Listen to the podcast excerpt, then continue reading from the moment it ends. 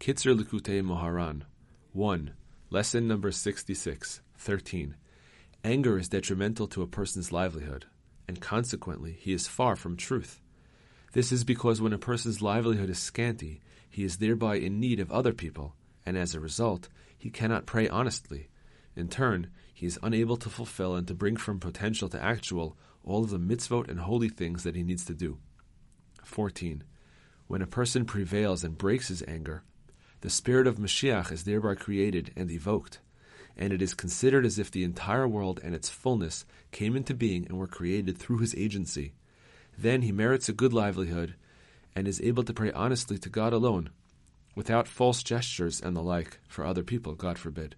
Moreover, he merits to bring from potential to actual all of the mitzvot and holy things that he needs to accomplish. 15. Shabbat is the concept of truth.